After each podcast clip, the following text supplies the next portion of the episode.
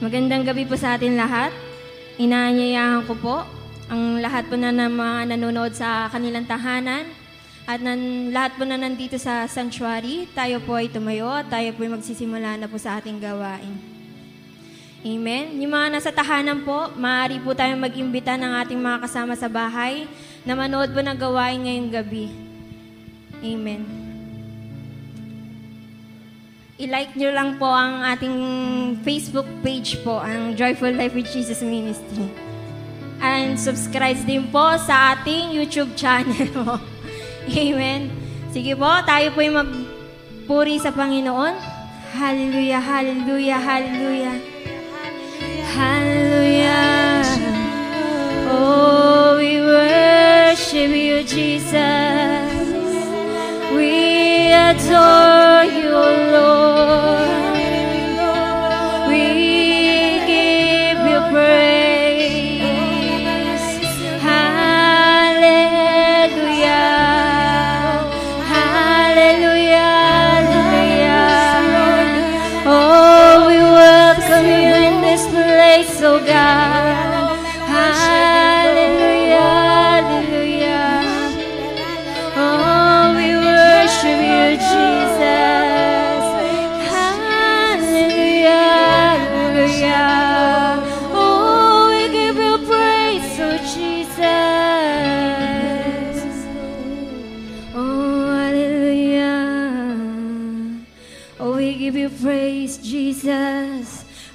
Honor you. We adore you, Jesus. Hallelujah. Oh, we worship you, Jesus. We magnify your holy name, Panginoon. Salamat po, Panginoon. Ikaw po ay tunay na dakila, tunay na makapangyarihan, at tunay pong mabuting Diyos sa aming pang mga buhay. Salamat, Panginoon, Lord, sa inyo pong kadakilaan, Panginoon sa aming mga buhay. Salamat sa pag-ibig mo, Panginoon. Hallelujah, hallelujah. Salamat sa biyaya mo, Panginoon, Lord. Hallelujah, hallelujah. At salamat, Lord, sa pagkakataong ito, Panginoon, na muli mapapurihan ka at ikaw'y masamba sa Espiritu at katotohanan, Panginoon. Salamat po, Panginoon. Be glorified, Lord God, in this place, Lord God. Hallelujah, hallelujah, hallelujah, hallelujah. In Jesus' name, in Jesus' name. Amen. Let's worship the Lord. Amen. Hallelujah.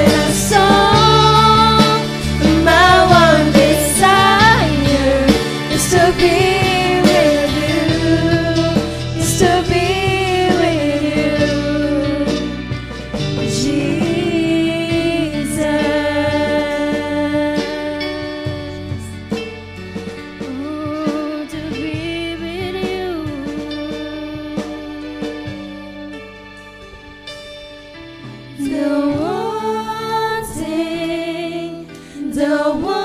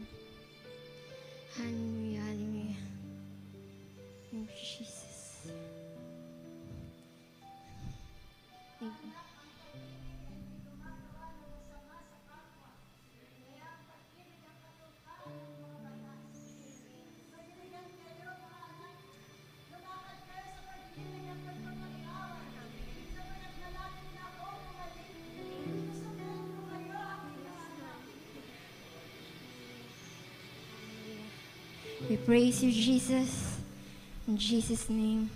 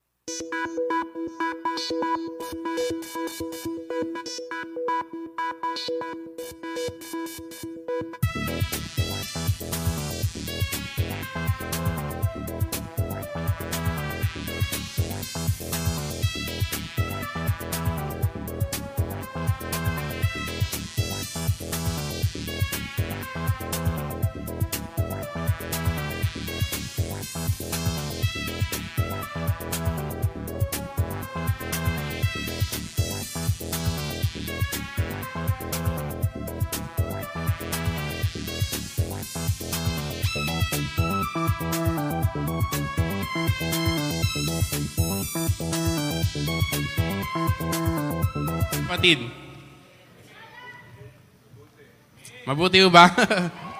Purihin po si Lord. Sabihin nyo nga sa inyong katabi, pati sa mga tahanan ninyo. Sabihin niyo po sa inyong mga kasama sa tahanan, nagagala ko kung makasama ka mag-worship. Indeed, mga kapatid, napakalaking privilege po na sumamba kay Lord. Lalo po kasama natin mga kapatiran natin. Amen po. Hallelujah. Let's pray po bago tayo mag-start. Salamat, Lord, ah, sa pagkakataong ito, Lord God, na kami po makikinig na inyong salita, Panginoon. We open up our hearts to you, Lord God, to your word, Panginoon. We humble ourselves, Panginoon. We pray, Lord God, na kayo po ay kumilos, Panginoon, sa aming buhay as we receive your word, Lord God. Nawa, Lord God, magi po kaming bukas, Lord God, ang aming isipan, aming mga puso, Lord God. Sa inyong mga salita, Lord God, at mawala, Lord God, lahat ng aming ng mga distraction, kung meron man, Lord God, galing sa kaaway o pamadlangan ng pag-receive namin ng inyong word, Panginoon. Pagpalain niyo po kami, Lord God. I humble myself before you, Panginoon. Please use me as an instrument, Panginoon, to declare your word, Panginoon, at nawa, Lord God, tanging pangalan mo lamang, Panginoong Jesus, ang mabigyan ng papuri, Lord God. Ito pang prayer namin sa pangalan po ni Jesus. Amen. Good evening po, mga kapatid. Ang ating pong topic ngayon ay godly wisdom versus versus worldly wisdom. Amen.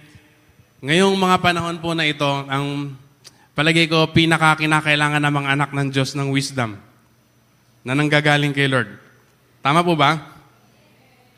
Bawat kilos, bawat decision, bawat salita, actually kinakailangan po natin ng godly wisdom. Kasi po kahit maliit lang na bagay, pwedeng makaapekto sa ating buhay ng malaki. Andiyan ko ba tayo? Lalo na kapag ka mga, mga major decisions, lalong-lalo natin kinakailangan ng wisdom ni Lord. Minsan po matatagpuan natin ating mga sarili sa fork of the road. Alam niyo yung fork of the road?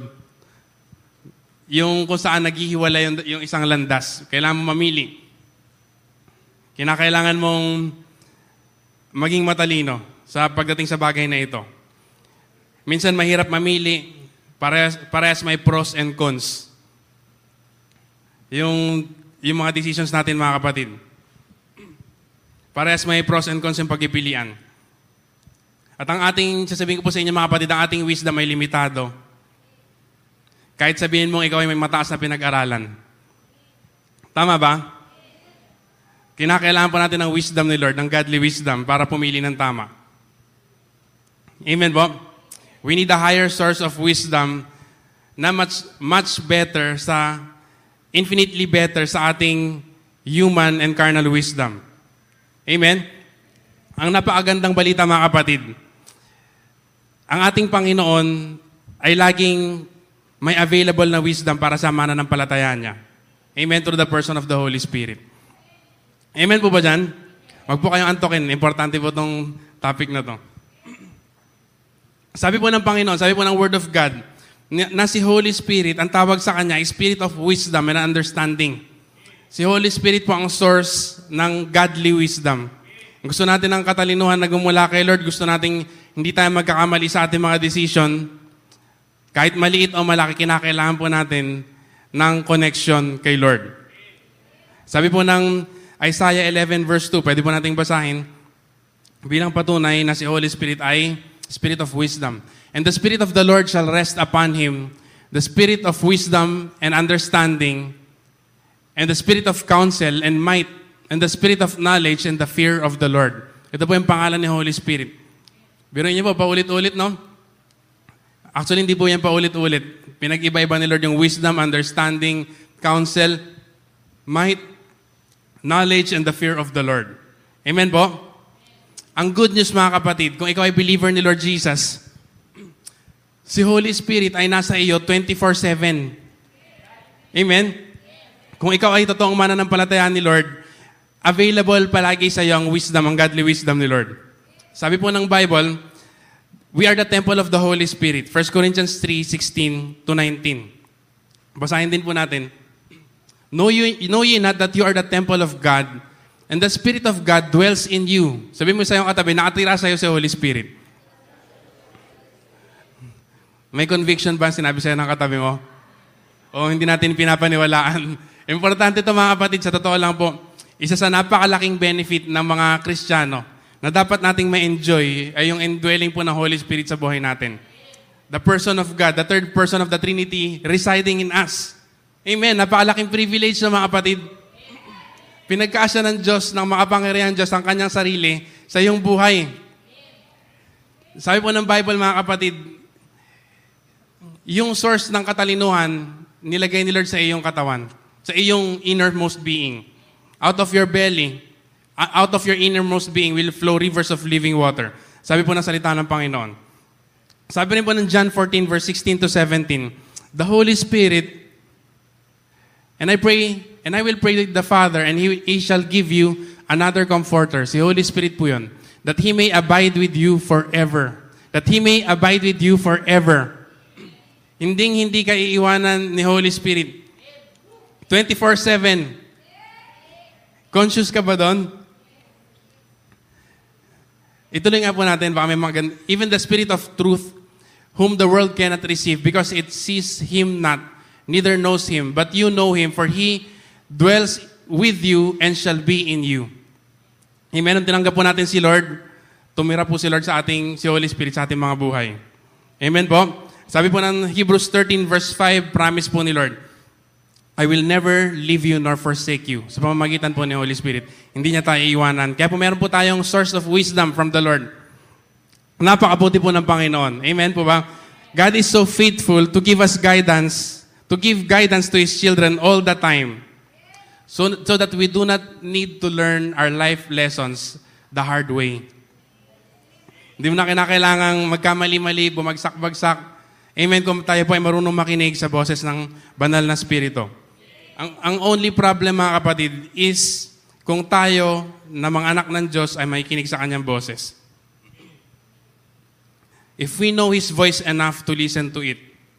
Minsan nangungusap si Lord pero di natin pinapakinggan kasi hindi po natin kilala yung boses ni Holy Spirit. Akala po natin just another idea na dumaan sa isip mo na pala nangungusap sa'yo si Lord. Sino po naka-experience ng ganon?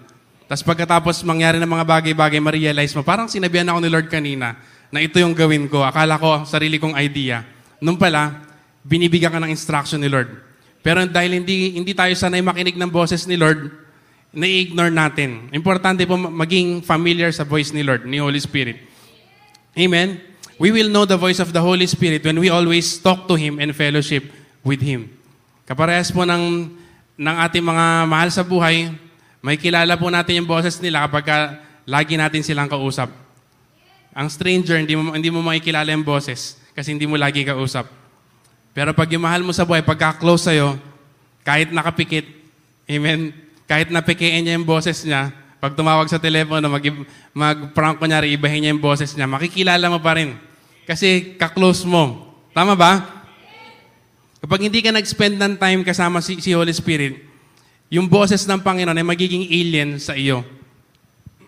Ito pong preaching na ito ay para sa ating lahat. Hindi ko po sinasabi na ako po ay expert pagdating sa bagay na ito. Lahat po tayo pinapalago po ng Panginoon. Hindi ko sinasabing nag-arrive na ako dito sa sa aspect na ito ng buhay kristyano. Pero po ang isang mabuting bagay, kaya ko pong sabihin na ako po ay ini-increase ni Lord. Habang tayo po ay tumatagal sa buhay pananampalataya, mas lalo po natin nakikilala yung boses ng Panginoon, ni Holy Spirit. Andyan po ba tayo? Ang dami nating kapalpakan na may iiwasan if you will listen to His voice. Alam niyo kung bakit?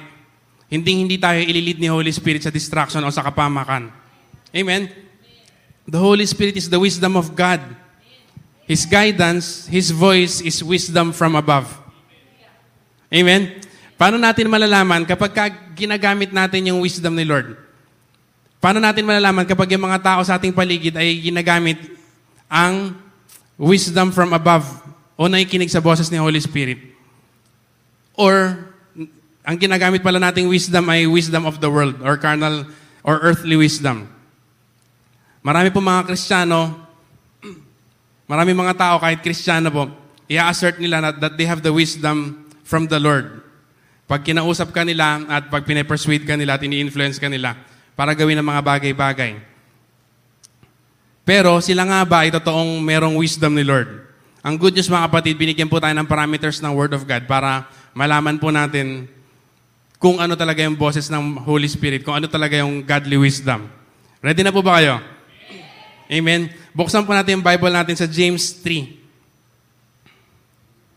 Alam ko pong familiar tayong lahat dito sa sa Word of God na ito. Kaya po, enjoyin po natin. Andyan na po ba kayo? Pagbulay-bulayan po natin yung Word of God.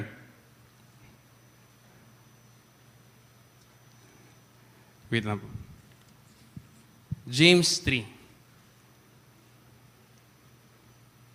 Verse 13. Bab- mag- Magbabasa po ako sa Amplified Version. Who is there among you who is wise and intelligent? Sino sa inyo ang matalino at intelligent, marunong? Then let him by his noble living show forth his good works with the unobtrusive humility which is the proper attribute of true wisdom. Verse 14. But if you have bitter jealousy, envy, and contention, rivalry, selfish ambition in your hearts, do not pride yourself on it and thus be in defiance of and false to the truth. Verse 15. This, of, thi- thi- this superficial wisdom is not such as comes down from above, but is earthly, unspiritual, animal, even devilish and demonical. Grabe na mga kapatid. Yung worldly wisdom daw ay animal, devilish, and demonical. For wherever there is jealousy, kung saan merong pagseselos, pag-iinggit, and contention, pag-away-away, rivalry, and selfish ambition, there will also be confusion, unrest, disharmony, rebellion, and all sorts of evil and vile practices. Nakahabol ba ba tayo? Ang dami palang masamang dulot pag ginagamit natin yung earthly wisdom. Minsan, minsan po yung earthly wisdom, ano eh, akala, akala mo okay lang kasi natural na kaisipan ng tao pag sinabi pong earthly wisdom. Minsan din natin ma-distinguish, akala ng mga tao mabuti kasi galing sa kanilang sariling puso. Pero hindi pala galing kay Lord. Ituloy po natin verse 17. But the wisdom from above is first of all pure, dalisay, undefiled. Then it is peace-loving, courteous, considerate, gentle. It is willing to yield to reason, full of compassion and good fruits. It is wholehearted and straightforward, impartial and unfeigned, free from doubts, wavering, and insincerity. And the harvest of righteousness, of conformity to God's will, in thought and deed, is the fruit of the seed sown in peace by those who work for and make peace in themselves and in others. That peace, which means concord, agreement, and harmony between individuals, with undisturbedness in a peaceful mind, free from fears and agitating passions and moral conflicts. Pinagkaiba po yung godly wisdom and worldly wisdom. Sabi po ng James 3.17, unang karakteristik ng wisdom from above is first of all pure. Sabi mo, dalisay. Anong pinakadalisay na bagay dito sa mundo, mga kapatid? Word of God. Amen po? Our standard for purity is the Word of God. Nothing can be purer than God's Word. Sabi po ng Psalms 19 verse 7 to 11. Amen? Ibig sabihin ng wisdom of this word, ang of wisdom of the Lord or wisdom from above ay dapat galing sa Word of God. Amen? Nakasalig sa Word of God. Siguro basahin din po natin to Psalms 19 verse 7 to 11. The law of the Lord is perfect, converting the soul. The testimony of the Lord is sure, making wise the simple. Ito po yung ginagawa ng Word of God. Tuloy po. The statutes of the Lord are right, rejoicing the heart. The commandment of the Lord is pure, enlightening the eyes. The fear of the Lord is clean, enduring forever. The judgments of the Lord are true and righteous altogether. Amen. Last verse po. More to be desired are they than gold, yes, than much fine gold, sweeter also than honey and the honeycomb. Amen? Para masabi mong ang isang katalinuhan ay nagmumula, ay godly, ito ay dapat nakasalig sa Word of God. pag ang isang idea, minamaliit ang pagiging perpekto ng salita ng Diyos, ang wisdom na ito ay hindi galing kay Lord, kundi galing sa kaaway or worldly. Amen? Minsan po may narinig akong turo. Sabi nung ibang Bible students, Bible school students, na yung book of Proverbs daw ay possibility, probabilities lang at hindi daw promises. Narinig nyo na ba yun? Di ba nakaka-discourage marinig yung ganon? Na book of Proverbs daw ay hindi daw promises kundi probabilities only. Halimbawa daw, yung fear of the Lord na binabanggit sa Proverbs 14.27, Proverbs 22 verse 4, at marami pang iba, Proverbs 29 verse 5, hahaba yung buhay mo, pagkapalain ka ng Lord, it will go with, well with you. Sabi nila, ito daw hindi promise. Totoo po, na itong lately lang po na nabasa ko. At gulat na gulat po ako, parang tinatanggalan niya ng absoluteness yung Word of God. Ang reason daw nila, kasi kahit daw yung mga taong may takot sa Diyos, kung minsan daw ay nakakaranas ng mishaps at trouble sa kanilang mga buhay. Kaya daw ito ay probabilities lang. Siguro itong mga taong to, sorry to say, I'm not judging. Siguro sila yung mga galit sa ano, sa prosperity teaching. Na si Lord, mabuting Diyos, poprotektahan ka niya, ipoprovide niya yung mga pangailangan mo. At may promises siya, natutuparin niya, nagapagaling si Lord hanggang sa panahon natin ngayon. Siguro hindi nila matanggap yun mga kapatid. Alam niyo mga kapatid, I beg to disagree. Alam ko, nagdi-disagree din kayo sa puso niyo. Kasi nung mabasa ko yun, sabi ko, grabe itong, itong, itong mga taong to, ilan sa mga taong tinitingala ko, tapos ganun yung tingin nila sa Word of God, sa Book of Proverbs. I beg to disagree with them. Naniniwala po ako ng Word of God ay absolute sa lahat ng kanyang prinsipyo at teaching. Amen po ba? At infallible, infallible ang Word of God. Hindi lang ito probability, ito ay truth. Lalo na mga prinsipyo yung binabanggit po ng Panginoon. Sabi po ng salita ng, ng Panginoon, the fear of the Lord is the beginning of wisdom. Amen? Yung takot sa Panginoon ay pasimula ng karunungan. It will go well with you kapag ka meron kang fear of the Lord. Sabi, pag, pag binulay-bulay niyo po, ang sabi po nun, the fear of the Lord ay umpisa pa lamang ng karunungan. Ibig sabihin, yung taong may takot sa Diyos, kinakailangan niya mag-grow sa fear of God, ay sa wisdom of the Lord. Nakukuha po natin, nakasunod po tayo. So napakaganda na meron kang takot kay Lord, pero hindi kayo hinto doon, umpisa pala ng karunungan yon. Kinakailangan mong mag-grow sa wisdom ni Lord. Kinakailangan mo, kahit may takot ka kay Lord, kinakailangan mong matutong makinig sa boses ng Panginoon, makinig sa kanyang instruction, upang nang sa ganoon, ma-practice natin ang godly wisdom na regalo ni Lord. Amen? Kahit na ikaw may, may fear of God from the bottom of your heart, you should still grow in the wisdom of the Lord. Para maranasan mo yung promise ni Lord that it will go well with you. Kasi kahit may takot ka kay Lord, kung hindi mo naman ginagamit yung wisdom na bigay ni Lord, hindi ka nakikinig kay Lord sa instructions niya, eh talagang dadanas na maraming mishaps at troubles kahit na mga Kristiyano. Andiyan mo ba kayo? We should grow in being led by the Holy Spirit. Amen? So that the Holy Spirit will be able to instruct us in all things. Yan po ang sabi ng John 14.26. He will teach you all things. Gustong gusto po ni Lord turuan yung mga anak niya. Hindi po tanong kung si Lord gusto magturo, mag-direct at mag-guide sa kanya mga anak. Ang tanong mga kapatid ay kung tayo ay ready makinig, marunong makinig at kilala yung boses ni Lord. The Lord will not lead us to destruction kapag binulungan niya tayo. Pag tayo binigyan ng katalinuhan ng Panginoon, it will not lead to kapahamakan. But He will lead us where we will grow more in our faith. Ibig sabihin, kahit na ikaw mag-grow sa ano pa rin, meron ka fear of God at nag-grow ka sa pakikinig mo kay Lord, sa wisdom ni Lord, dadalhin ka pa rin ni Lord kung saan mag-grow yung faith mo. So, maaari ka pa rin dumaan sa pagsubok. Pero hindi ito para yung buhay mo ay magimbal, kundi para mag-grow, ma-practice yung faith mo. Andiyan ba kayo mga kapatid? Dadaling ka ni Lord kung saan magiging matibay, malakas yung pananampalataya mo at magiging useful ka sa kingdom ni Lord. Kung saan mo magagamit yung faith mo. Andyan po ba tayo? And of course, dadalhin din tayo ng Panginoon sa green pastures. Amen. Ito po yung promise ni Lord. Kapag marunong tayo makinig sa wisdom na binibigay ng Panginoon, He will bring us to green pastures. Sabi ng Psalm 23, He leadeth me beside still waters. He restores my soul. Amen? He leads me in paths of righteousness for His name's sake. Yes, though I walk through the valley of the shadow of death, I will fear no evil, for you are with me. Your rod and your staff, they comfort me. You prepare a table before me in the presence of mine enemies.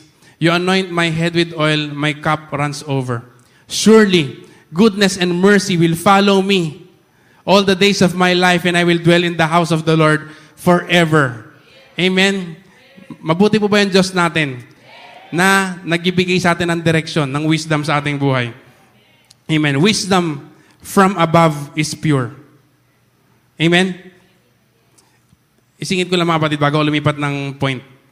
Kahit po ililid ka ni Lord sa maraming maraming blessing pag pinulungan ka ni Lord, ang hindi lang mawawala sa buhay kristyano ay persecution. Yun yung godly suffering ng isang kristyano. Kahit maraming marami ka ng pagkapala, hindi mawawala yung persecution. So pag nilid ka ni Lord, maraming blessing pero may kasamang persecution.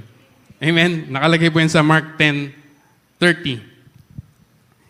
Pag ikaw ang naglingkod kay Lord, nakinig ka sa command- commandment si Lord, nag, nag-offer ka ng buhay kay Lord, ibabalik ni Lord na maraming beses ang iyong loved ones, ang iyong iniwang tahanan, iyong iniwang lupain, pero may kasamang persecutions.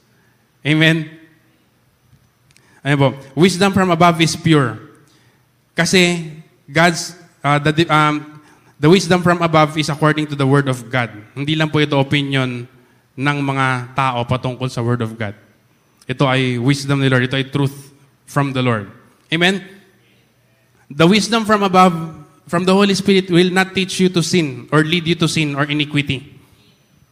Meron mga preacher sa TV, mga kapatid, sabi ng mga follower nila, na sila daw ay matalino, meron daw wisdom. Pero pag pinakinggan mo, ang, ang lulutong magmura. Kapag pinipintasan yung kanilang mga, mga katunggali, yung mga hindi nila kapanalig. Hindi po ito wisdom from the Lord. Ito ay devilish wisdom. Kasi, hindi daw pwedeng lumabas sa bibig, sa, sa isang bukal ng isang maruming tubig at malinis sa tubig, sabi ng James, mga kapatid. So kapag naka, nakarinig ka ng ganong preacher sa TV, ilipat mo agad yung channel kasi yun ay meron nagdadala ng devilish wisdom. Ginagamit niya lang ang word of God. Yan po ang ibig sabihin ng the wisdom from above is pure. Amen po? You cannot consider yourself to have godly wisdom when what you do leads you to iniquity. Halimbawa, sabi mo matalino ka sa negosyo, pero nakakalaman ka pala sa ibang tao. Nalalaman mo pala yung client mo. O nalalaman mo yung kasosyo mo. Ito po hindi godly wisdom. This is earthly wisdom. Amen? Si Lord po ay righteous mga kapatid. Pure ang godly wisdom. Amen? Parang mahina amen. Dito lang sa harap pa. Amen mga kapatid. Kahit po sa kalitlitan parte ng buhay natin, sabi sa inyo, kinakailangan natin ng godly wisdom.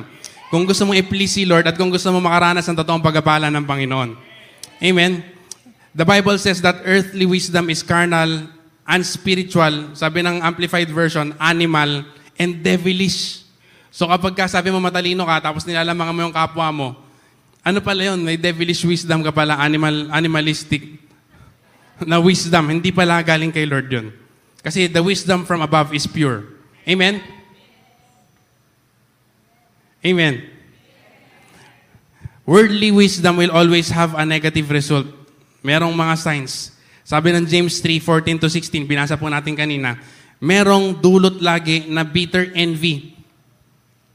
So kapag ka sabi mo matalino ka sa negosyo, matalino ka sa pag-aaral, matalino ka sa pakikipagkapwa-tao, pero laging may inggitan, may bitterness, ang ginagamit mo ay hindi godly wisdom. Amen? Yun po yung sad truth. Ang ginagamit mo ay earthly wisdom.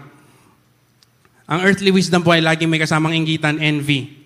Contention, lagi may pagtatalo, may pag-aaway. May rivalry, may kompetensya lagi. Ang earthly wisdom. So dapat sa sa ministry, sa church, wala pong rivalry at walang contention. Amen ba dyan? Kaya mo bang batiin ng may pag-ibig lahat ng kapatiran mo dito sa church na kinabibilangan mo? Amen. Kaya nainis sa'yo kasi nalamangan mo. Yun ang resulta ng worldly wisdom. Kapag kaya yung dati mong, yung kasosyo mo, kunyari, yung, ka, yung kapatiran mong napakaamo, ay naging mahilig na makipagtalo, magmula nung nakilala ka. Ibig sabihin, yung ginagamit mong katalinuhan ay hindi godly wisdom, kundi worldly wisdom.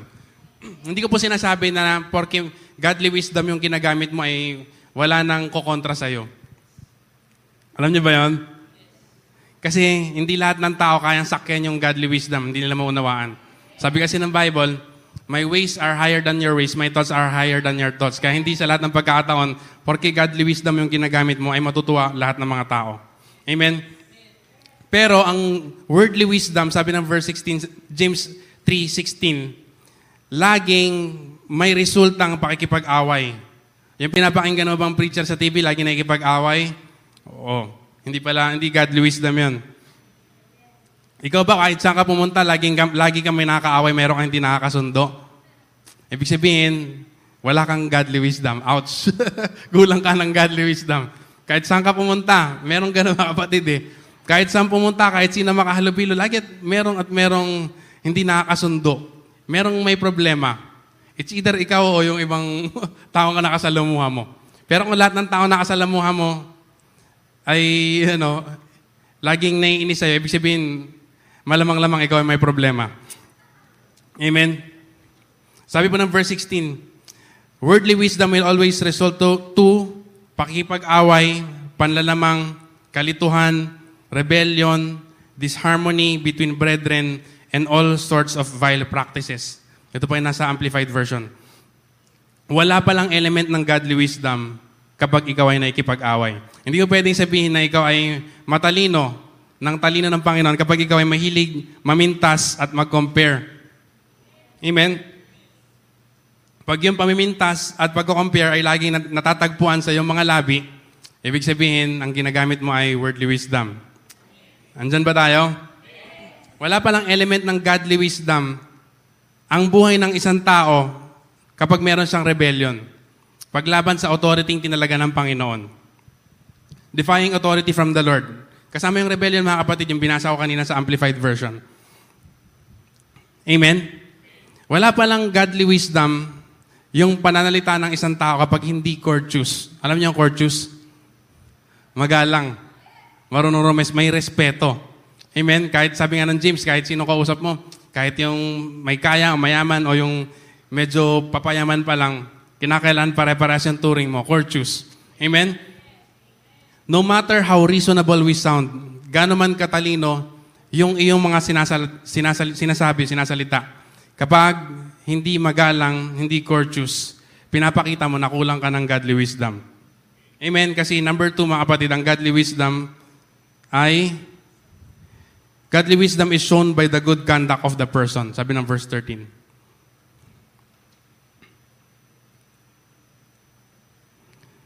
Godly wisdom, verse 13 po basahin natin.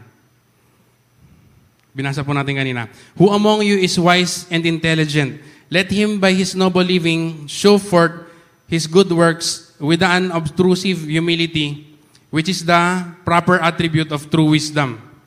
Let him show, sabi, yun po yung sabi ng Amplified. Sabi po ng King James, ng New King James, let him show by his good conduct. Nakikita daw po sa mabuting ugali. Amen? Hindi lang sa purity, mga kapatid, kundi sa mabuting ugali, nakikita yung godly wisdom. There is humility in true wisdom. Meron kapakumbabaan ng totoong godly wisdom. We, ca- we cannot call na may godly wisdom ang isang tao o hindi natin masasabi na nag-grow siya meron siyang nag-grow siya sa wisdom of the Lord pag merong kataasan ng isang tao sa kanyang pananalita at pakikitungo. Si Lord Jesus lang po ang may kay na magyabang. Amen. Si Lord lang ang may kay na mag-point ng kanyang finger, maghusga, at mag-demand ng kanyang karapatan dahil si Lord ay perfect. Pero hindi niya ginawa. Sabi ng Bible, He became obedient unto death. Even the death of the cross, on the cross. Sinurrender niya yung kanyang rights kay God the Father. He submitted his rights to his Father's will. Amen? And He is the wisest of all. Amen? Ang tao mapagmataas ay mahirap kasihan ng spirito ng katalinuhan. Ulitin ko mga kapatid, ang, ang taong merong pride, ang taong merong kataasan sa kanyang buhay, mahirap kasihan ng godly wisdom.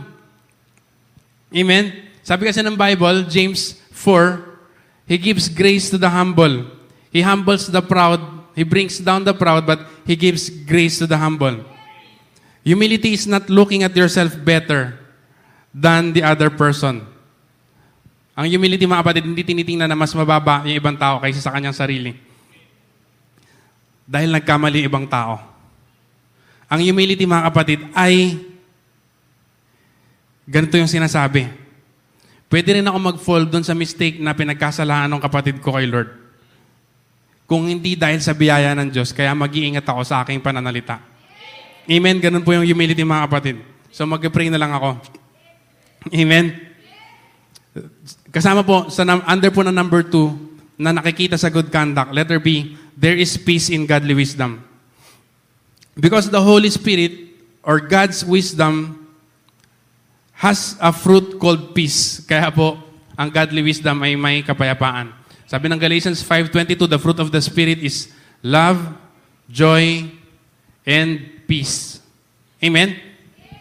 So balik uli po tayo doon sa ano kanina, nadaanan na. Ang taong may godly wisdom ay hindi mahilig makipag-away or makipagdakdakan. Ano mang media yan? hindi mahilig makipagdakdakan ang merong godly wisdom na anak ng Diyos. Pero may, may mga tao magal, hindi magaling makipagdakdakan sa personal eh. Dinadaan sa social media. Aroy. Parang lahat naman niya tayo, tayo merong ganong side. Tama ba? Hindi rin pinagmumula ng away. There is peace in godly wisdom. Kung kahit maliit na bagay ay pinagmumula ng gulo sa buhay mo, it shows that the person, that person lacks the wisdom of God, lacks the leading of the Holy Spirit. Sabi mo ni Pablo, hindi niyo ba kaya magpalamang?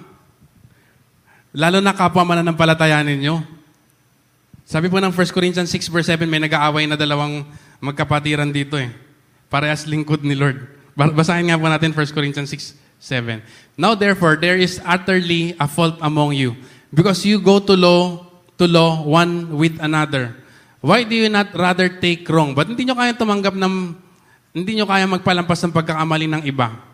Why do you not rather suffer yourselves to be defrauded? But hindi nyo kaya magpalamang? Ang matalinong tao daw, ang merong wisdom ni Lord, marunong magpalampas ng offense. Amen? Merong fruit ng Holy Spirit ang taong may heavenly wisdom. Binanggit na po natin sa Galatians 5.22. Amen? Merong fruit ng Holy Spirit, yung taong matalino. The opposite is true. Ang walang fruit ni Holy Spirit, ang hindi kinakakitaan ng fruit ng banal na spirito, ay pinapangunahan ng worldly wisdom o demonic wisdom. Wag po kayo magalit sa akin. Ito po ay salita ni Lord. Amen. Love, joy, peace, patience, kindness, goodness, faith, gentleness, and self-control. Love suffereth long and is kind. That is godly wisdom. Ang pag-ibig ay matagal, mag, mahaba yung pagtitiis, mahaba yung pasensya, at mabait pa rin kahit na nasa process siya ng pagkapasensya. Hallelujah! Hindi na ikipag-away. Ituloy natin doon sa sinabi ni Lord Jesus, does not repay evil for evil. Hindi naghihiganti. Matthew 5.44, love your enemies. Nandiyan ba kayo? Godly wisdom. But I say to you, love your enemies, bless them that curse you. Sinumpa ka niya, pagpalain mo siya. Do good to them that hate you. Hate ka niya, gawin mo siya na mabuti. Ang hirap nun ah. and pray for them whi- which despitefully use you and persecute you. This is godly wisdom. Mahirap maintindihan ng karnal na utak, ng earthly, ng, me- ng taong merong earthly wisdom lang. Amen? Tulungan niyo po kami, Lord. Ito po ay hindi basta-basta mga kapatid. Pag sasabihin mong ikaw ay may godly wisdom, kinakailangan meron ka nito. Amen? Love your enemies. Amen? Ilayo niyo po kami, Lord, sa gantong pagsubok. Ang hirap na. God's wisdom is higher than ours. Kaya hindi natin, kaya, kaya minsan hindi magets na ibang mga tao. Ba't ganyan? Sabi, imposible naman yan. Sabi nung isang Muslim na, na narinig ko. Yung turo daw ni Jesus, impossible. Love your enemies, impossible yon sabi nila. Talagang imposible sa carnal mind. You need to have the Holy Spirit.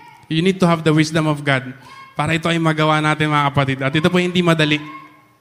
Pero dahil sa grace po ni Lord, si Lord ang maglalagay sa puso mo na gusto mo nang gawin tong bagay na to. God's wisdom is higher than ours, hindi maarok ng carnal mind. Ang wisdom or things of God. Meron po tayong, may incident po minsan sa Pangasinan mga kapatid. Meron silang kapitbahay na galit na galit sila sa kanila. Magmula nung umupa yung church doon sa tabi ng lote nila. Hindi ko alam kung anong reason. Siguro ginagamit yung right of way. Sana hindi siya nakikinig ngayong preaching. Dumarating yung time, mga kapatid, na tuwing dadaan yung mga pastor natin yung mga workers natin doon, minumura niya, pinaparinggan niya, sina- tinatakot niya, sinasabi na masasamang salita. Dumating yung time, pati yung mga alagang manok ng mga kapatiran natin doon sa loob ng property ng church. Nilalaso niya, pinupuntahan niya. Nauubos yung malalaking may lahing manok ng mga kapatiran niya, masarap lechonin. Namatay isa-isa. Tapos dumating yung time na hindi na nakatiis tong taong to. Kasi hindi pumapatol yung mga kapatiran natin eh. Pumasok sa loob ng church habang nag-worship, habang nag-praise and worship, binalibag yung drum, nagwala sa loob ng church, hinagis yung mga cymbals, nagsisigaw, natakot yung mga kapatiran. Pero all the while mga kapatid, dito mga kapatiran natin dito, and praise the Lord for their lives. Hindi sila pumatol mga kapatid. Ang tanging, ang sinasabi nila, God bless you, mahal ka ni Jesus. Wow. Grabing godly wisdom na meron sila. Hindi nila pinatulan mga kapatid. Until one day, hindi na nakatiis tong taong to. Lumapit sila doon sa pastor natin at umiiyak at humingi ng tawad. Ang mabuti kay Lord mga kapatid, ang godly wisdom mukhang imposibleng gawin. Imposibleng, imp- ang ibig sabihin hindi maarok ng kaisipan, pero it always works. Lumapit kay Lord ng tao at humihingi ng tawad, umiiyak. Ano ba, magaganda yung mga sinusukli nyo sa lahat ng mga ginagawa kong masama. In short, mga kapatid, tumanggap siya kay Jesus. Hallelujah! At bago siya nag-migrate sa ibang bansa, umaten siya na sunod-sunod sa gawain ng Panginoon doon sa ating church sa Pangasinan. Kay Lord po ang papuri. At siyempre, kudos din sa ating mga kapatid na ginamit ang godly wisdom. Isipin niyo mga kapatid kung pinatulan nila yung taong yon. Baka hanggang ngayon, binubugahan sila ng threats at stress na stress sila at malungkot sila. Naagawan sila ng joy ng kaaway. Ginamit yung taong yon pag hindi, pag hindi nila ginamitan ng godly wisdom. Pero dahil ginamit nila yung godly wisdom, napagtagumpayan nila at na-save pa yung tao. Hallelujah! Iba ang ways ni Lord. Ito po ay true story. Amen? Salute sa mga anak ng Diyos na merong godly wisdom. Pero mas mataas na salute kay Lord na nagbibigay na kakayanan ng grace sa mga anak ng Diyos para mabuhay ng may godly wisdom. Letter C under dun sa point na nakikita sa mabuting gawa ng godly wisdom. Godly wisdom is gentle or courteous, courteous, sabi ng Amplified Translation. Ang Holy Spirit, mga kapatid, ay gentle. Hindi siya namimilit. Hindi siya nambablackmail. Hindi pipilipitin ang kamay mo para sumunod sa instruction ng katalinuhan, katalinuhan ng Panginoon. Ang symbol nga actually ng Holy Spirit, mga kapatid, ay dove na napaka-gentle at sensitive. The Holy Spirit is a gentleman. The wisdom from the Lord, godly wisdom, ay may merong gentleness, gentlemanliness. Amen? Pero hindi ibig sabihin na lalambot-lambot si Holy Spirit. Ah. Iba po yun. Pagdating sa righteousness at pagdating sa prinsipyo ng Panginoon, hindi, hindi pwedeng mabali si Holy Spirit. Hindi siya magko-concede. Pero He will convince, He will convict, at hihipuin niya yung puso mo para magbago yung decision mo, pero hindi kanya pipilitin. Gagamitin niya ang mga narinig mong word of God Pakikilusin niya sa puso ng isang tao para magbago yung desisyon ng taong yon. Hindi niya pipilitin, hindi niya iba-blackmail. Anything that forces you to do something is not from the Lord.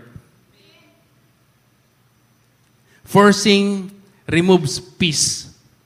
Pamimwersa, ang pamimwersa nagkatanggal ng kapayapaan. Forcing removes critical thinking. Pag pinipwersa, pag ginagawang compulsory na wala ang critical thinking mo. Forcing is making you do something against your will. At hindi yun boses ni Lord. Hindi yun godly wisdom. Taktika ito ng kaaway. Taktika ito ng budol-budol. Taktika ng holdapper at lahat ng masasamang tao. Paano natin malalaman kapag ang isang idea is from the Lord? Hindi niya pepwersahin. Hindi ka niya pepwersahin. Pero i-remind ka ni Lord na maliwanag na maliwanag. Anak, ito yung mangyari sa'yo, ito yung mangyari sa'yo pag ginawa mo yan. Pero hindi ka niya pepwersahin. Amen? The Holy Spirit is forceful against the works of the enemy, pero hindi forceful against your will. Amen? Makapangyarihan po si Lord eh. Pero against sa kilos ng kaaway, hindi sa iyong kalooban.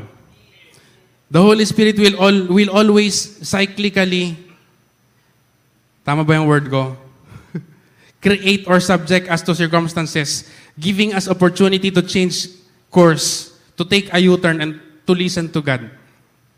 Paulit-ulit, yung bayan ng Diyos sa Israel, hanggat di sila marunong makinig kay Lord, ikot sila ng ikot sa wilderness. Ganon din si Holy Spirit. Bibigyan ka ng panibagong pagkakataon. Napaka-gracious po ni Lord. 40 years na naging gracious si Lord. Paulit-ulit sa bayan ng Diyos hanggang matutong makinig yung bayan ng Diyos. Huwag nating paabutin ng 40 years, mga, mga kapatid, hanggang gamitin mo, bago mo gamitin yung wisdom ni Lord. Amen? Parang dead end na road, mga kapatid. Paulit-ulit magbibigay ng warning si Lord. Do not continue. Take a U-turn. Kasi yung dulo, sira yung tulay. Sabihin nung ano, una, visual signs muna. Hanggang eventually, pag malapit ka na doon sa dead end, doon sa tulay na basag, eh, meron ng physical signs. Mas matindi na yun. Meron ng humps, meron ng chevrons. Alam mo yung chevrons? Pag nag-drive ka, trrrr, gaganyo, ano, magigimbal ka. Ibig sabihin, may parating, alam niyo po sa buhay natin, ganun din eh. May dumadating na mga pagsubok minsan, nung pala grace ni Lord yun para mag-U-turn ka. Until dumating yung point, para hindi ka mahulog mga kapatid, lalagyan Lord ng barrier, hindi baling bumangga ka doon. Huwag ka lang mahulog doon sa bangin. Dahil sa paggamit mo ng worldly wisdom, bubulungan ka ng bubulungan ng Panginoon ng godly wisdom. Hindi mamimilit si Lord. Kaya po ako mga kapatid, pag may, pag lalong pinipilit yung isang bagay, lalo ako nag-iisip. Amen? Lalo kong, lalo kong mag-iisip na hindi pagbigyan. Lalo na kung gray areas, yung bagay na hindi naman specifically binanggit sa Word of God. Amen? Pero kung nakalagay sa Word of God, aba, magpapilit ka. Amen? Mga kabataan, magpapilit pag nakalagay sa Word of God. Amen. Letter D, mga kapatid, godly wisdom is willing to yield. Willing to yield to reason, sabi ng Amplified Version. Handang makipag palitan ng katwiran ng mapayapa. Yun ang ibig sabihin ng may godly wisdom. Pag merong, meron kang, ah, ang tawag dito, kausap na ayaw magpapaliwanag, ibig sabihin walang godly wisdom yun. Kahit kristyano pa, ayaw makipagpaliwanagan na maayos. Eh basta, galit ako sa'yo. Eh basta, ito yung problema ko. Eh basta, ah, halika, magano tayo, kuha tayo ng witness, sabi ni Lord. Magharap tayo ng kapatiran. Ayoko pa rin. Walang godly wisdom yun. Amen? Amen? Hindi marunong makinig sa opposite side or ideas. Yan ang worldly wisdom. Kasi ang godly wisdom, willing to yield to reason. Marunong makipagkatwiranan. Sabi nga ni Lord mismo eh, Come, let us reason together. Though your sins be as scarlet, they will be white as snow. Kahit si Lord, biro mo, nag-offer na makipag-reason out ka sa Kanya. Napaabuti ng Panginoon natin. Meron pong kasabihan ng mga matatanda, alamin mo yung dalawang side ng storya bago ako kumampi. Amen? Bago ka mag-decide kung anong kakampihan mo. Ang madalas mangyari, pag ayaw ng isang side makipag-reason out, peacefully and rationally, ibabrand niya ng mga bagay na hindi maganda yung kanyang katunggali, yung opposing idea. Titirahin niya ang person nung tao na katunggali niya, sisiraan niya ang personality, yung profession, tatawagin niyang fake news o conspiracy theorist. Lipat tayo na ibang topic. Ang sound wisdom ay open to reason. Nakikinig sa magkabilang side bago mag-take ng side. Amen? Lalo na parehas namang credible yung both sides. Parehas mong kapatiran kunyari. Amen? Ang godly wisdom ay open sa reason, willing to yield to reason. Letter E, godly wisdom is full of compassion and good fruits. With, without partiality and hypocrisy. Sabi po ng last verse ng James 3 yan. Alam niyo mga kapatid, godly wisdom displays the character of God.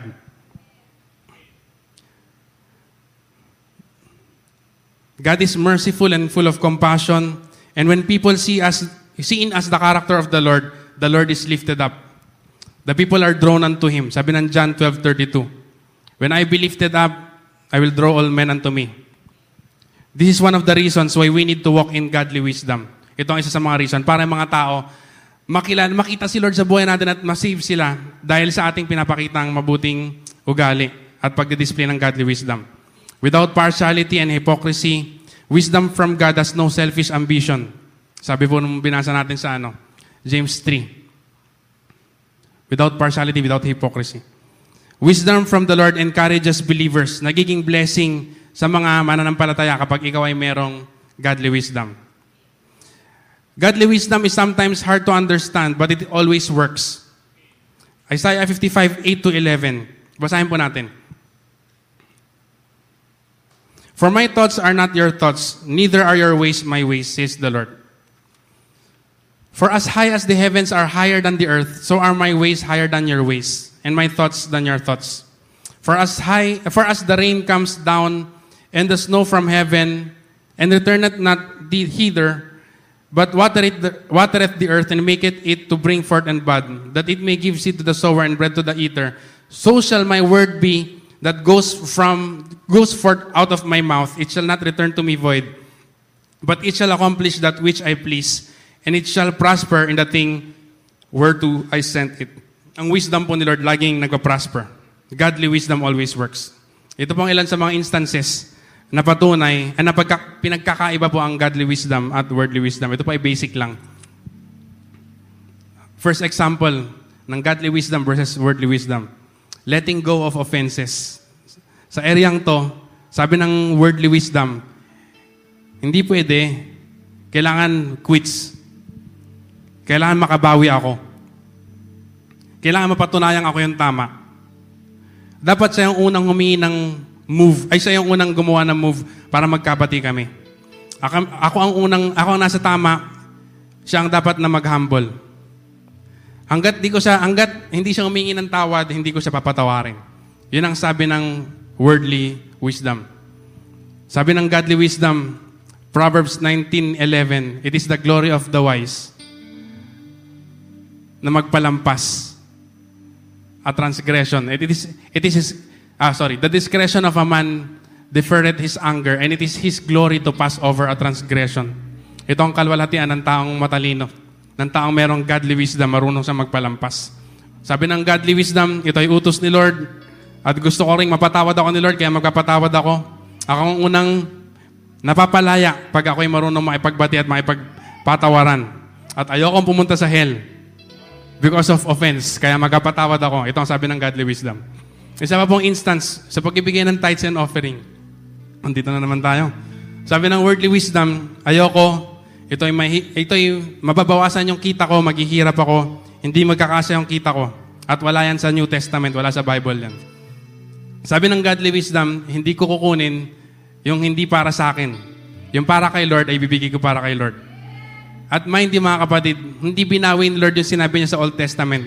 Nasabi niya, akin ang tithes, kahit kailan hindi niya mababasa sa Bible, na binitawan ni Lord yun, o hindi na sa akin yung tithes kasi new, new covenant na. Hindi niya mababasa yan kahit kailan. So pwede niya pong isagot ito doon sa mga hindi naniniwala sa pagbibigay ng tithes and offering. Hindi niya sinabing, tithes doesn't belong to me anymore. In fact, sabi po ng 7, Hebrew 7 verse 8, ang tithes ay witness. Pag tinanggap ni Lord sa langit, ito ay witness na buhay si Lord Jesus. In heaven, tinatanggap niya. Here mortal men receive tithes, but he receives them of whom it is witness that he lives. Si Jesus yun nabubuhay na yun na tumatanggap ng tithes natin sa langit. Kahit dito sa lupa, tao yung tumatanggap. Amen. At gusto ko pong pansinin nyo kapatid, siningit, isingit ko lang. Kasi medyo umuusuli yung ano eh. Wala daw tithes sa New Testament. Pansinin niyo po yung tense sa Hebrews 7 verse 8. Here men that die receive present tense. They receive tithes. Habang sinusulat yung Hebrews 7 verse 8, New Testament mga kapatid, nagibigay sila ng tithes. Ibig sabihin yung saints ng New Testament, nagibigay sila ng tithes.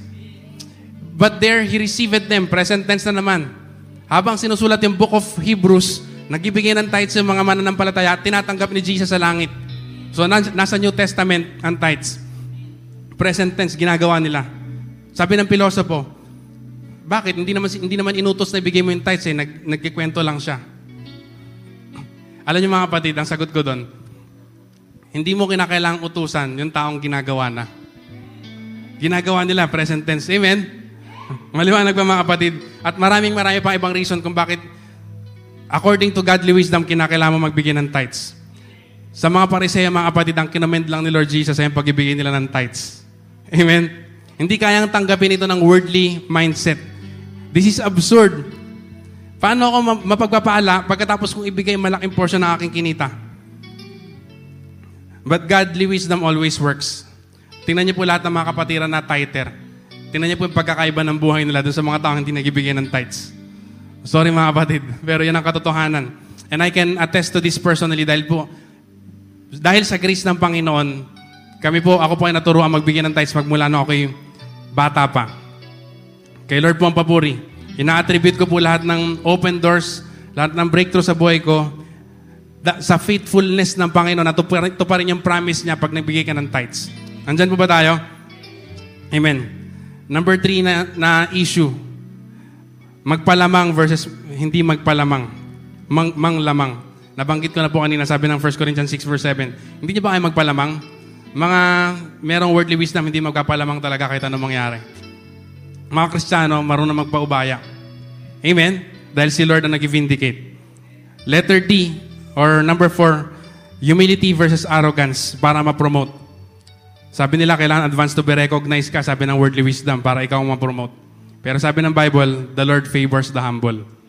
Amen? And shames the proud. Tama ba yung word ko? si Lord ang nag... Yung favor ni Lord ang nagpo-promote mga kapatid. At ang pinipromote ni Lord yung humble. Yung may godly wisdom. Amen? Susunod mga kapatid ng issue, seeking God first. Itong hindi maunawaan ng maraming mga Kristiyano, na kapag inuna na nila si Lord, ay pagpapalain sila ni Lord. Hindi nila maunawaan. Grabe, no? Pero God's wisdom always works. Unahin mo si Lord, mag-confess ka ng Word of God, bless ka ni Lord. Isa pang area mga kapatid, confessing of the Word of God. Kahit mga Kristiyano nagdududa dito, sabi ng mga ibang Kristiyano, mag-confess ka ng Word of God. Eh, parang ano lang yan, blab it, have it, ano ba yan? Isa pa? Grab, ano ba yan? Hindi, hindi daw ganun ano, ang ano. Alam niyo po sabi ng Joshua 1 verse 8, kaya kinakailangan magbasa ng, at mag-meditate, ng Word of God palagi para mausal-usal mo yung Word of God, hindi daw hiwalay sa bibig mo nang sa ganon, ma- mapagpapala ka. Ang taong may godly wisdom, maaalala niya na kapag sinasalita niya yung promises ni Lord, mga kapatid, kinakancel niya lahat ng curses na binitawan ng Diablo sa buhay niya. At kapag nagkasalita siya ng promises ni Lord, nag, nilalagay niya ang sword of the Spirit sa kanyang bibig to execute judgment. Amen, sa kaaway ng Panginoon. Kaya tayo nag-confess ng Word of God. Worldly wisdom versus godly wisdom. Anong importansya ng godly wisdom? Last na lang mga kapatid, five importance of using godly wisdom. Walking in godly wisdom is sowing good seeds in the spirit realm. Sabi po ng James 3.18, may harvest na binabanggit dito. eh. The fruit of righteousness is sown in peace of them that make peace. Sabi po sa Amplified Version, wala tayong Amplified dyan.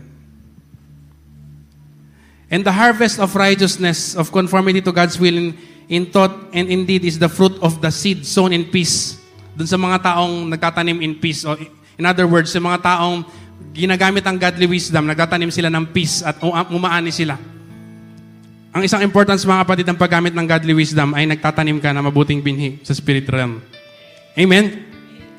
Sabi ng Galatians 6 verse 8, sowing in the flesh or sowing bad seeds in the spirit or using worldly wisdom sa iyong buhay, nag-sow ka, ng, nag-sow ka in the flesh and you will reap corruption. Kabulukan, pagkasira, confusion, and every evil practice. Ang importance ng walking in God's wisdom, nagkatanim ka na mabuti at merong harvest na maganda. Number two, you leave no room for the enemy. Babasahin ko sana po Ephesians 4, 22 to 32. Pero medyo mahaba po. Pag binasa niyo po ito, ito yung description ng godly wisdom or god- godly mindset. Hindi makakilos ang kaaway sa buhay mo and he has no room in your life. Kapag ikaw ay ginagamit mo yung godly wisdom na, pina- na binigay ng Panginoon, paano hindi siya makapasok sa buhay mo? Kasi sobrang talino mo, hindi siya makaisa. Amen? Pag ginagamit mo yung godly wisdom, basahin niyo lang po sa bahay Ephesians 4, 22 to 32. You have godly wisdom at hindi worldly wisdom, mga kapatid. Hindi ka maisahan ng kaaway kapag ikaw ay may godly wisdom. Paano ka ba naman maisahan ng kaaway eh kung lagi mong kausap si Holy Spirit? Amen? Lagi kang binubulungan ng godly wisdom. Number three, it, it helps you discover God's perfect will. Imagine being guided by the wisdom of God in all areas of your life. Imposibleng hindi mo mahanap yung kalooban ni Lord. Yung perfect will ni Lord. As we yield to God's wisdom, His plan unfolds. Yan po yung nakalagay sa 2 Corinthians 2, 4 to 10. Habang nag ka kay Lord, nag-unfold yung wisdom ni Lord. God's perfect plan in our lives, ito yung mga bagay na sabi ng Word of God, eye has not seen, ear has not heard, mind has not conceived, kung anong pinalanan ni Lord sa kanyang mga anak, ay nangyayari kapag meron kang godly wisdom. It will not unfold before us if we are walking in worldly or carnal or demonic wisdom. Pray ka ng pray ng perfect will ni Lord, pero carnal mind yung ginagamit mo.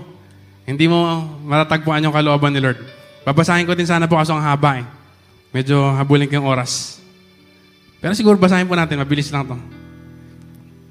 Para makita po natin yung connection ng godly wisdom saka pag-discover sa kalooban ng Panginoon. Ephes- ay, 1 Corinthians 2, 4 to 10. May connection po ang pag-discover, ang pag-unfold ng kalooban ni Lord sa paggamit mo ng godly wisdom. And my speech and my preaching was not with enticing words of man's wisdom, but in demonstration of the Spirit and of power. 5. That your faith should not stand in the wisdom of man, but in the power of God. Howbeit we speak wisdom among them that are perfect, yet not the wisdom of this world, nor of the princes of this world that come to naught. But we speak the wisdom of God in a mystery, even the hidden wisdom which God ordained before the world unto our glory. Yung wisdom po ni Lord, mga kapatid, is for your glory. Kapag ka nagpalit ka sa wisdom ni Lord, no other than the Holy Spirit. Which none of the princes of this world knew. For had they known it, they would have not crucified the Lord of glory. Verse 9, But, that, but as it is written, eye has not seen nor ear heard, nor have entered the heart of men the things which God has prepared for them that love Him. But God has revealed them unto us by His Spirit, by the wisdom of the Lord. The Spirit searches all things, yes, even the deep things of God. Yung kalooban ni Lord, mga kapatid, marireveal kapag ka ikaw ay nakikinig sa wisdom ng Panginoon. Amen? Godly wisdom in our decisions showcases the character of God in our lives. Ito po yung pang-apat na reason kung bakit may importante ang godly wisdom. Nakikilala si Lord sa buhay mo at maraming nasa safe. John 12.32 Actually po, iba yung context nito. Sabi, pag napako si Lord sa krus, ilalapit niya mga tao sa Kanya. Pero yung ibang spectrum po ng truth na ito, na kapag tinaas si Lord, when I be lifted up sa buhay ng isang Kristiyano, I will draw all men unto me. Malalapit sila kay Lord. Number five, walking in godly wisdom helps you keep walking in the Spirit. Walking in the Spirit is hearing the Holy Spirit's voice always.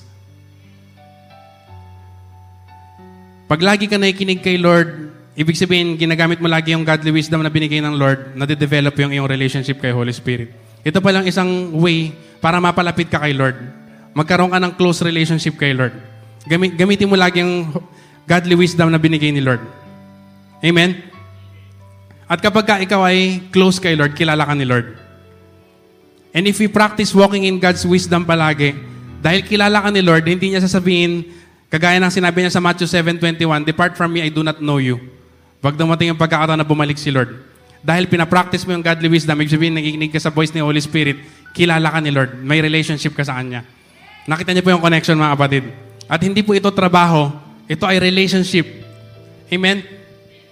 Have you ever come to the point of your spiritual life na nagde-devotion ka, minsan lumalampas na isang oras, pero pagkatapos mo mag-devotion, sabi mo, Lord, binigay ko na yung time ko para sa'yo.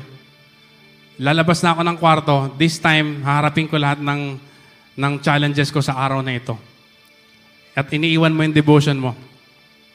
Iniiwan mo si Lord doon sa devotion mo.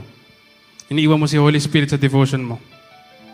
Aminin ko po, dumating ako sa ganung pagkakataon. Pero mga kapatid, ang pagkakaroon pala ng godly wisdom, ang godly wisdom ay laging available at gusto ng Panginoon, gamitin mo hindi lang sa devotion, kundi paglabas mo ng kwarto. Amen. Gusto ni Lord mangusap at tumulong sa iyo palagi. 24-7, 365 and one-fourth days in a year. Amen. Gusto ng Panginoon na tulungan ka niya. Gusto ng Holy Spirit na maging helper sapagkat siya ay dakilang helper. Siya ay parakletos. Amen. He's our comforter, our helper, our intercessor, our advocate, our standby, and our strengthener. Hallelujah. Pag ikaw ay conscious sa presensya ng Panginoon sa iyong buhay, mag-iiba yung pananalita mo. Amen. Mag-iiba yung pakikirelate mo sa ibang tao. Amen.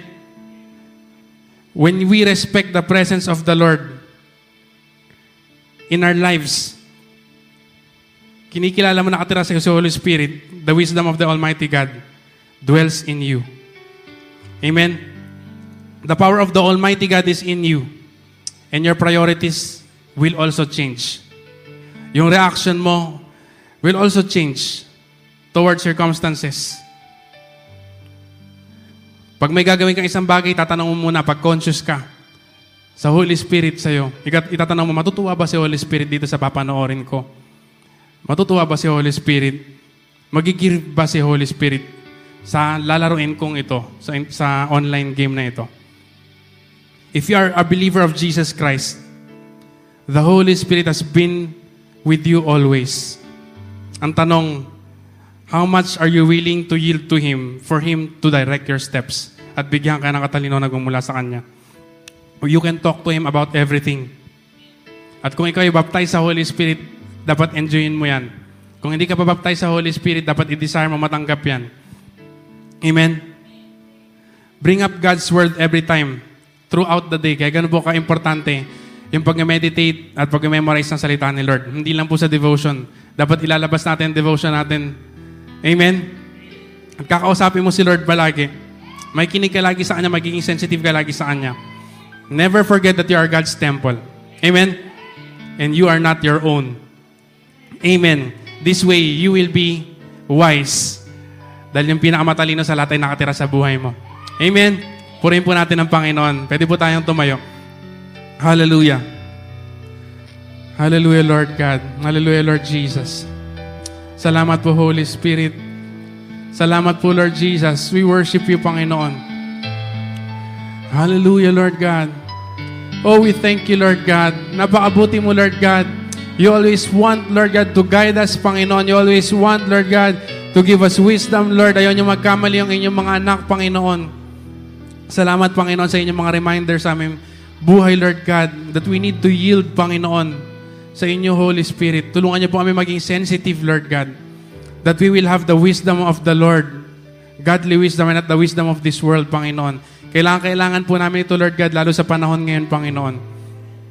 Tulungan niyo po kami, Lord God, na sa paglakad namin, Lord, sa inyong wisdom, sa voice mo, Lord God, kami po ay ma-prepare, Lord God, sa muling pagbabalik mo, Lord God. Ito po yung ultimate, Lord God, na gusto namin, Lord God.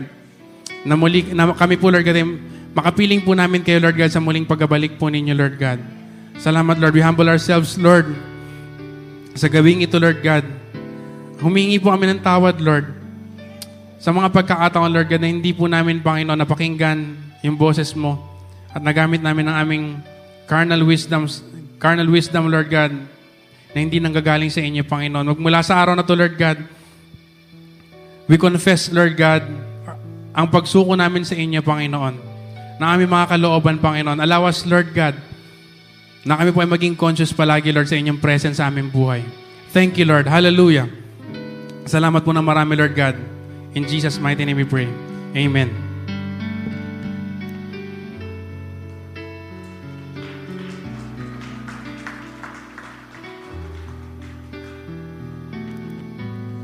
Panginoon, salamat po sa ah, sa iyong mga salita na aming po pinagbulay-bulayan ngayon pong gabi. Dalangin ko, Lord God, na patuloy mo kaming gabayan, ang aking mga kapatid, lahat po ng mga naniniwala sa inyo, sa inyong salita. Lalo na sa mga panahong ito, Panginoon, na kung saan yung pong worldly wisdom ay gusto pong i-inject sa buhay po ng maraming mga tao. Lalo na po, Lord, sa mga anak mo, dakilang Diyos. At yung iba po ay naniwala na, Panginoon, sa mga worldly wisdom. Dalahin ko, Lord, na patuloy mo kaming gabayan, Lord, at bigyan ng godly wisdom sa lahat ng mga pagsubok na darating sa amin pong buhay, lalo na po sa aming mga kapatid na gustong tumayo sa inyo po mga salita. Huwag mo hayaang mapahamak, Panginoon, ang mga kapatiran po namin, O God. Hayaan mo, Lord, na sila po ay ma-spare sa mga bagay na hindi mabuti, sa pananakot, sa intimidation. Panginoon, hallelujah. Maraming salamat po. Maraming salamat, Holy Spirit, for always being with us. We give you praise, Father God. We give you praise, Jesus. We give you praise, Holy Spirit. Panginoon, pagpalain mo po ang mga kapatiran po namin na mga nanonood sa kanilang mga kanya-kanya mga tahanan at mga kasama nila. Pati na po mga kapatiran dito, Lord God, sa auditorium. Pagpalain mo po sila. Takpan mo po kami, Lord, ng inyong banal na Espiritu. Kailangan, kailangan po namin, Lord, ang godly wisdom na nanggagaling sa inyo ng, ng guidance ng Holy Spirit, ng divine protection po ninyo sa amin pong buhay. Father God, maraming salamat. We give you all the praise, the glory, and honor, O God. In Jesus Christ's wonderful name, in the name of Jesus Christ of Nazareth. Father God, I, I bless your people with your blessings, O God. God bless you, my brothers and sisters. Receive the wisdom of God. Live according to the wisdom of God in the name of Jesus.